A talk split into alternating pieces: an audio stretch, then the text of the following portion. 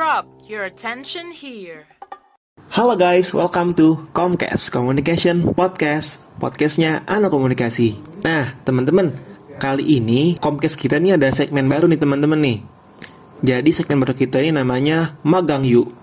Nah, jadi di Magang Yuk ini kita akan bahas serba-serbi magang. Dari prosesi awal persiapan magang Sampai akhirnya magang ini selesai nih teman-teman nih. Nah, dalam segmen ini juga kita akan menghadiri narasumber yang pastinya kece-kece juga nih teman-teman. Oke, tanpa lama-lama lagi, yuk kita dengerin dulu episode 1 dari Magang Yuk. Halo, selamat datang di Comcast Communication Podcast. Podcastnya anak komunikasi. Nah, suaranya mesti pada baru denger nih ya. Oke, perkenalan dulu deh. Perkenalkan nama gue Lukman dan gue di sini bakal jadi host yang bakal nemenin kamu di episode ini. Nah sebelum lanjut, gue nggak bakal sendiri di sini. Gue ada teman dari komunikasi 2018, yakni Kak Rafli Izul Haq. Halo Bang Izul atau Bang Ijul, panggil siapa nih? Halo semua, uh, panggil aja gue Ijul sih bisa. Oke, Bang Ijul, gimana kabarnya nih sebelum kita lanjut? Alhamdulillah baik lah ya, buat mahasiswa akhir yang menuju ujung perjalanan, ya rada-rada berat gimana gitu. Rasa gitu ya, soalnya dari kata-katanya tuh kelihatan dari intonasi suaranya aja sudah menggambarkan berapa berat gitu. Nah kak, uh, mau enggak sih, enggak. Hmm. Atau manggil bang atau manggil apa nih, biar akrab aja gitu dipanggil. Bebas, asal bukan mbak ya. Bisa bisa bang, bisa kak. Bang Ijul. Tapi kayak familiar bang aja sih, karena Lukman aneh gitu kalau manggil kak Ijul gitu. Oke oke. Mungkin kalau yang lain manggil kak Ijul oke. Okay. Hmm, oke. Okay. Oke, okay, Bang Ijul. Uh, kan tadi ngomongin tentang magang nih, Bang. Uh, Abang udah magang belum sih atau gimana nih sekarang? Nah, kalau untuk magang kerja praktik ya, magang kerja praktik waktu kemarin tuh udah kemarin uh, di salah satu industri pertelevisian terus habis itu ikut program lagi magang bersertifikat FHCI. Uh, Alhamdulillah dapat di uh, industri construction di kilang gitu. Hmm. Konstruksi kilang gitu deh. Wih, keren banget tuh. Nah, uh, pastinya kan kalau misalnya kita mau magang tuh uh, aku langsung nanya aja nih, kira-kira ekspektasi pas proses mau magang tuh gimana? Kayak tiba-tiba wah udah semester depan harus magang aja nih atau kayak gimana kalau menurut pengalaman Bang Ijul nih? Kalau menurut gua ya, Mm-hmm. Sebenarnya buat uh, kalian ada kada komunikasi tuh sebenarnya nikmatin aja sih berhubung belum semester 6 ya, berhubung belum semester 6, belum semester 7, nikmatin aja gitu. Tapi ya kalau gua dulu sih saking saking nikmatin sampai kaget gitu tiba-tiba udah kerja praktik karena kan kalau udah KP gitu kan itu udah step-step terakhir gitu loh. Habis KP kalian atau kita itu tugas akhir gitu. Nah, habis tugas akhir ya habis sudah gitu kan. Kayak itu tuh udah di ujung gitu. Dan bakal ngerasain dunia kerja, ngerasain atmosfernya itu udah beda banget gitu. Jadi kagetnya sih bukan main ya kayak aduh kau udah tua ya ternyata gitu. Iya, biasanya masih hahaha hihi eh malah tiba-tiba udah Ya hahaha tiba-tiba semua ini. Udah mau kerja gitu. Gitu kan. Oke, nah, terus lanjut deh. Kira-kira uh, pas lagi mau magang itu kan mesti kita ada persyaratan atau persyaratan dari uh, tempat magangnya dan kira-kira kalau pengalaman Bang Ijul nih kan kita cerita-cerita tentang pengalaman ya. Ribet nggak sih ngurusin persyaratan kayak surat izin buat magang atau berkas-berkas lainnya kayak gitu? Kalau untuk administrasi ya man. Mm-hmm. Kalau untuk administrasi, kalau untuk surat-surat itu kan administrasi kan. Jadi kalau hmm. menurut gue sendiri itu administrasi itu agak ribet ya karena gue hmm. bukan tipikal orang yang demen nama birokrasi begituan. Jadi emang ribet sebenarnya, tapi emang harus dijalanin karena ya namanya uh, birokrasi SOP itu kan setiap kampus, setiap prodi itu kan pasti ada gitu dan hmm. harus dijalanin mau nggak mau gitu. Tapi uh, agak ribet sih kalau waktu itu gue uh, awal-awal nih, awal-awal kalian udah semester 6, kalian mau uh, mau daftar nih ke tempat magang atau instansi, kalian ngajuin dulu nih surat pengantar ke admin prodi gitu kan. Kalian ngajuin dulu ke admin prodi terus dapat tuh surat uh, apa namanya surat pengantar dari kampus eh dari program studi ke instansi yang kalian tuju gitu kan. Nah itu surat kalian bawa tuh ke ke instansi yang terkait atau HRD-nya gitu kan. Sama berkas-berkas lain misal ada CV ada portfolio ada resume atau yang lain gitu kan. Terus uh, nanti kan kalian uh, interview seleksi kalau pakai orang dalam mungkin gak usah in interview ya terus Bener. kalian nanti kalau udah diterima di magang di tempat magang udah udah udah diterima di tempat magang tadi nah tugas kalian tuh minta surat keterangan di instansi tadi bilang aja minta surat keterangan diterima magang gitu. Nah, habis dari surat diterima magang, kalian balikin lagi tuh ke, ke admin prodi. Agak ribet kan? Habis itu balik ke admin prodi, dari admin prodi turun tuh baru surat final keterangan magang itu yang baru bisa dipakai tuh. Oh. Nanti di ujung-ujung di ujung-ujung selesai magang, kalian urus lagi tuh suratnya. Jadi jadi masih panjang gitu perjalanannya sebenarnya. Oke, okay, Agak ribet sih tapi ya ya udah jalanin aja sih bisa. Oke, okay, uh, eh, tadi terakhir harus balik lagi ngurus tuh emang ngapain ya? Buat apa gitu? Jadi misalnya kayak gini, Man. Hmm. Uh, jadi nanti dari tempat magang itu ada keterangan selesai magang. Kalau di awal kan surat surat uh, surat diterima. Nanti udah selesai magang, kalian ngurus surat lagi gitu. Ngurus surat lagi untuk uh, selesai magang gitu. Nanti dibalikin ke kampus. Terus untuk tambahin informasi ya buat uh, teman-teman adik-adik komunikasi yang mau magang, urus hmm. surat itu nggak bisa mendadak gitu. Karena kan kita bersangkutan dengan admin prodi dan bersangkutan sama instansi, apalagi kalau industrinya lebih besar mungkin lebih lama ngurusnya. Ngurus surat administrasi itu bisa makan waktu 2-3 minggu bahkan sebulan gitu. Hmm. Kayak waktu gua kemarin, uh, karena admin prodi kita itu lagi apa? Lagi kena musibah sakit, jadi lama gitu ngurusnya. Belum uh, setelah dia sembuh juga harus nunggu lama gitu. Karena surat-surat itu tuh nanti bakal di apa ya? dibarengin sama teman-teman kalian. Jadi kayak sistemnya tuh apa ya? barengan gitu deh. Meskipun kalian ngajuin duluan, nanti hmm. surat tuh turunnya ya bareng-bareng gitu. Nah itu yang bikin lama, bisa dua minggu, tiga minggu gitu. Ya cepet-cepetnya tiga hari, lima hari sih. Jadi berarti emang harus udah di prepare dari sebelum-sebelumnya ya nggak boleh dadakan-dadakan gitu ya. Dan secara hmm. uh, untuk persyaratannya itu emang bukannya ribet, emang banyak langkahnya yang harus kita tempuh. Iya, benar. Emang ada step-stepsnya gitu. Tapi biasanya sih uh, nanti uh, kalian bisa apa ya di tengah-tengah tuh bisa negosiasi sama instansi itu masalah persyaratan. Biasanya ada instansi yang nerima oh ya udah pengantar dari kampus besok besok aja nggak apa-apa gitu kalian interview dulu itu ada juga kayak gitu pinter-pinter aja negosiasi sama apa namanya sama tempat magang kalian. Hmm, dan cari orang dalam eh salah. Iya sih itu yang terpenting ya sebenarnya. Oke lanjut nih kayaknya ya. Uh, kan tadi kan udah tuh ngurusin harus uh, step by stepnya apa aja mulai dari ajuin surat ke admin prodi terus ke akhirnya dari prodi turun keterangan magang. Nah, kira-kira boleh di-spill nggak sih kayak keluh kesahnya pas ngurusin itu ada nggak? Duh, kalau keluh kesah sih sebenarnya ada sih ya, cuman ya tadi yang gue bilang karena kan ada step-step birokrasi yang harus kita lewatin, harus kita ikuti mau nggak mau. Itu kan uh, makan waktu dan mungkin emosional juga ya, tapi ya udah gitu kan. Ya it, ya it's okay gitu aja sih. Mungkin itu itu yang paling berkesan waktu ngurus surat suratan gitu. Tapi ada kok uh, ada uh, banyak sebenarnya tuh banyak perusahaan tuh uh, bilang ya apa apa surat pengantar dari kampus nanti aja gitu. Itu banyak yang bisa kayak gitu. Jadi sebenarnya masalah administrasi tuh nggak perlu takut kayak wah harus harus gini banget nih administrasi. Enggak, sebenarnya bisa dinegosiasi gitu. Tergantung HRD-nya aja sih. Oke, okay. uh, kita lanjut ya. Uh, mungkin kan tadi udah keluh kesahnya Terus kalau solusinya ditawarin selain mungkin harus dari jauh-jauh hari tadi, ada nggak tuh bang? Kalau dari gua sih itu sih uh, urus sedini mungkin gitu kan, karena kan uh, teman-teman ada komunikasi itu kan punya waktu yang banyak gitu, masih lah hmm. masih ada waktu yang cukup panjang gitu untuk ngurus surat gitu. Informasi tentang administrasi tentang kerja praktik itu jujur aja ya, untuk uh, program studi komunikasi itu agak agak terlambat, agak beda timelinenya gitu. Bukan terlambat ya, agak beda timelinenya dengan prodi-prodi lain gitu. Nanti uh, kalian bakal kayak, wow, uh, prodi teknik logistik, prodi teknik apa kok udah pada penyuluhan, udah udah udah sosialisasi, udah diarahin untuk kerja praktis, sedangkan kita belum gitu. Tapi emang timelinenya beda gitu. Nah itu itu uh, harus kalian harus teman-teman pelajarin kayak hal-hal gitu gitu.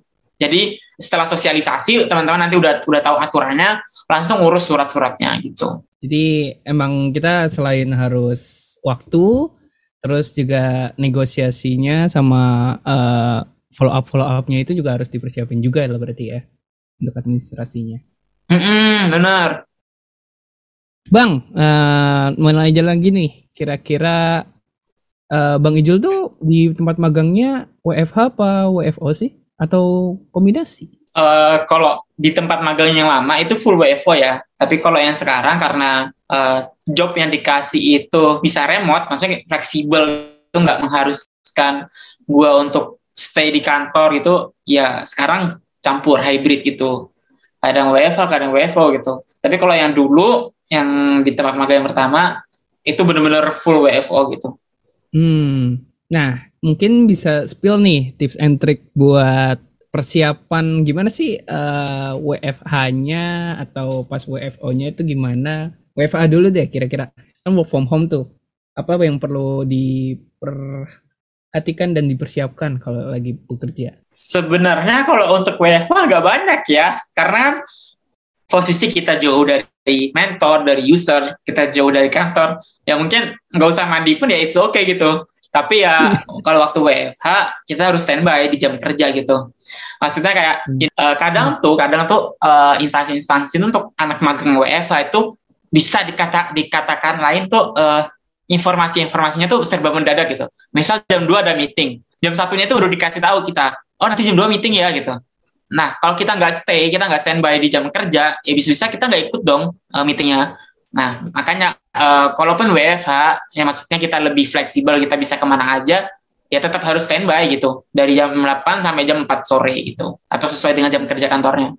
Terus kalau WFO gimana tuh? Sebenarnya kalau WFO tuh buat kalian teman-teman ada komunikasi ini yang ntar nih magang WFO tuh uh, bersyukurlah banget gitu. Uh, di situ kalian bakal ngerasain dunia kerja gitu. Kalau WFH tuh ya, WFH itu ya kayak kalian lagi kuliah gitu sebenarnya. Kayak ya udah mungkin meeting meeting kan kita juga nggak paham kan sebenarnya apa yang di mereka bicarain. Kita cuman ikut-ikutan doang terus kadang mungkin disuruh notulen dan lain-lain. Tapi vibes-nya tuh nggak kerasa. Vibes-nya itu kayak kalian lagi kuliah gitu.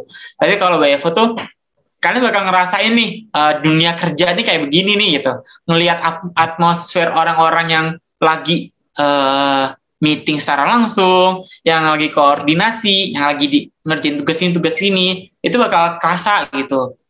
Dan jadi kalau misalnya nanti kalau uh, kalian waktu daftar magang dan lain terus ditanya bisa WFO atau WFH, ya kalau bisa WFO jangan buang kesempatan WFO deh.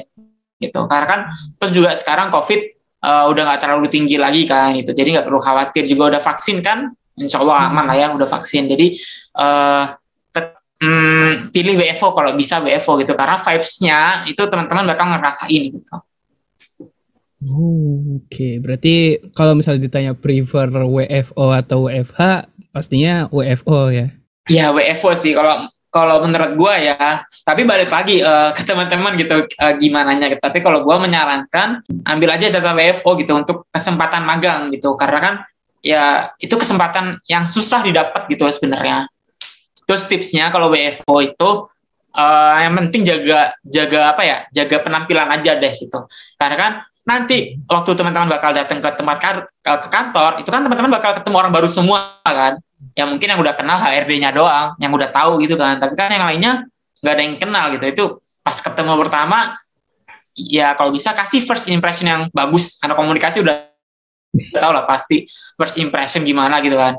Nah itu uh, manfaatkan dengan baik gitu first impression kesempatannya biar mereka tuh oh ya ini loh anak magang uh, kampus Pertamina anak komunikasi cakep-cakep, pintar-pintar, bisa bisa membawa diri itu. Mantap, keren banget nih emang. Nah, mumpung uh, sama Bang Ijul juga nih yang udah berexperience magang udah. Gue nggak mau kalah keren dari Davardi. Jadi kemarin kan Davardi bikin pakai artikel-artikel, gue juga pakai artikel. Jadi ada artikel di edukasi.okezone.com dia bilang kalau bos perusahaan startup cari anak magang malah dapat jodoh. Eh salah, mohon maaf, ini salah buka artikel ya. Uh, nah, bisa-bisa lu mas. mohon maaf, mohon maaf. Nih nih nih. uh, nih pas nyari magang itu kan biasanya ada orang uh, oke okay, uh, di okzone.com ini ngomong kalau misalnya um, mahasiswa ini susah bedain mana yang harus dipilih. Maksudnya magang yang idealis atau yang realistis.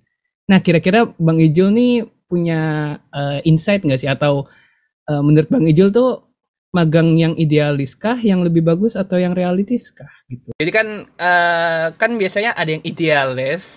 Idealis itu kan lebih kayak gue harus masuk di perusahaan A biar nanti gampang karirnya. Kalau realistis tuh ya ya pokoknya ya udahlah yang penting gue dapat magang ntar uh, masalah tugas yang ngapain ya gue tinggal nyesuaiin aja kayak gitu. Nggak usah terlalu mikirin itu. Itu kira-kira gimana tuh? Ini pengalaman gue banget waktu uh, daftar kerja praktik pertama di hmm. bulan Juni kemarin. Jadi gue tuh tipikal orang yang reali, uh, idealis gitu. Gue gak mau di bidang yang gak gue pingin. Gue mau magang tuh sesuai yang gue pinginin karena pingin gue coba di bidang itu gitu kan. Kalau ternyata nanti gak cocok ya berarti gue harus di bidang lain gitu kan logikanya. Hmm. Makanya gue ideal idealis. Gue pinginnya sesuai dengan apa yang gue minta gitu.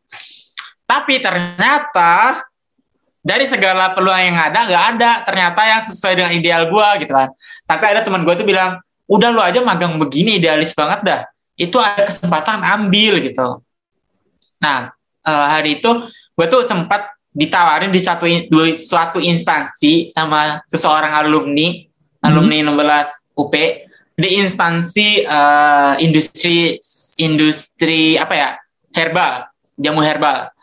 Waktu hmm. itu waktu itu itu ditawarnya di bulan Maret kan.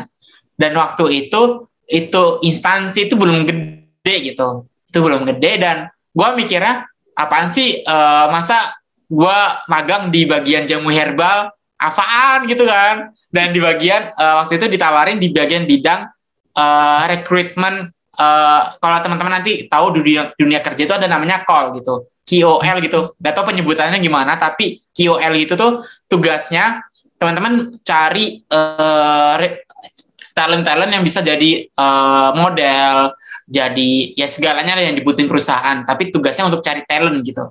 Gue ditawarin di situ gitu. Rafli mau nggak nih ada ada kesempatan nih, ini bisa dijadiin kerja praktik nanti. Terus gue bilang nggak dulu deh, ini nggak sesuai sama yang gue pinginin gitu. Eh tahunya nggak dapat sampai bulan Juni Juli nggak dapat magang.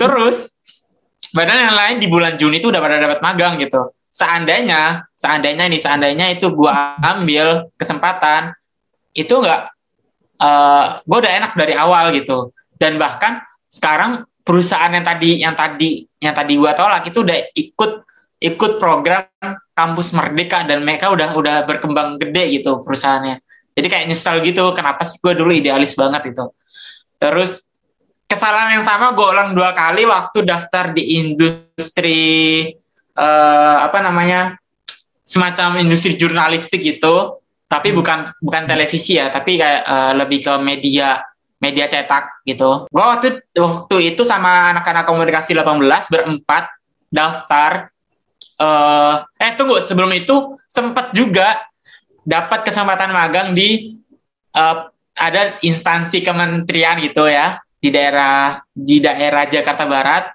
Hmm. tapi nggak sesuai gitu. Sesuai bidangnya public relation tapi uh, instansinya nggak sesuai gue dan gue karena mikirnya masih idealis gue tolak gitu. Itu kesempatan gue buang lagi gitu. Terus semua orang tuh pada bilang ijul banget demi apa pun uh, udah udah udah ditawarin satu ditolak. Dapat kesempatan kedua ditolak gitu terus akhirnya pun uh, daftar tuh yang ketiga. Terus? Daftar ketiga maksudnya interview yang ketiga di ya di Jakarta Barat juga. Ya tadi yang gue bilang industri apa media media gitu deh. Hmm. itu gue ditawarin sebagai editor video. Dan waktu interview gue labil. Gue bilang gue nggak mau. Gue maunya public relation atau nggak marketing. HRD-nya bilang di sini nggak buka untuk public relation ataupun marketing. Bukanya sebagai editor. Lu mau atau enggak gue ditanya gitu kan terus gue bilang enggak deh gitu kan. Gue nggak mau gue nggak nggak uh, eh, gue maksudnya paham paham teknik edit dikit tipis-tipis tapi gue nggak mau memperdalam. Karena itu hmm. bukan gua banget gitu kan. Terus akhirnya dari berempat yang yang yang dua diterima dong. Dan gua sendiri ditolak gitu. Terus gua ya karena gua nggak pingin gitu kan. Terus hmm. yang lain udah pada dapat terus gua ngerasa ya ampun di mana dong ini? Untungnya uh, si HRD tadi tuh baik hati gitu. Gue diarahin ke industri televisi gitu yang sesuai sama yang gue pinginin. Udah akhirnya rezeki nggak ke mana sih meskipun akan diulangin bertiga kali tapi ya it's okay. Akhirnya ujung-ujungnya dapat yang gue pinginin gitu di marketing gitu. Nah jadi sarannya kalau diingin yang di apa idealis atau realistis teman-teman harus seimbangin sih.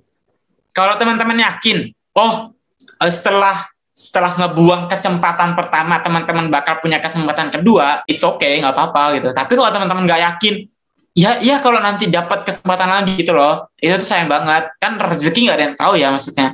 Ya kalau ada kesempatan lagi di tempat yang sesuai teman-teman inginin. Kalau enggak itu kan ini kan soalnya ngomongin masalah waktu gitu loh.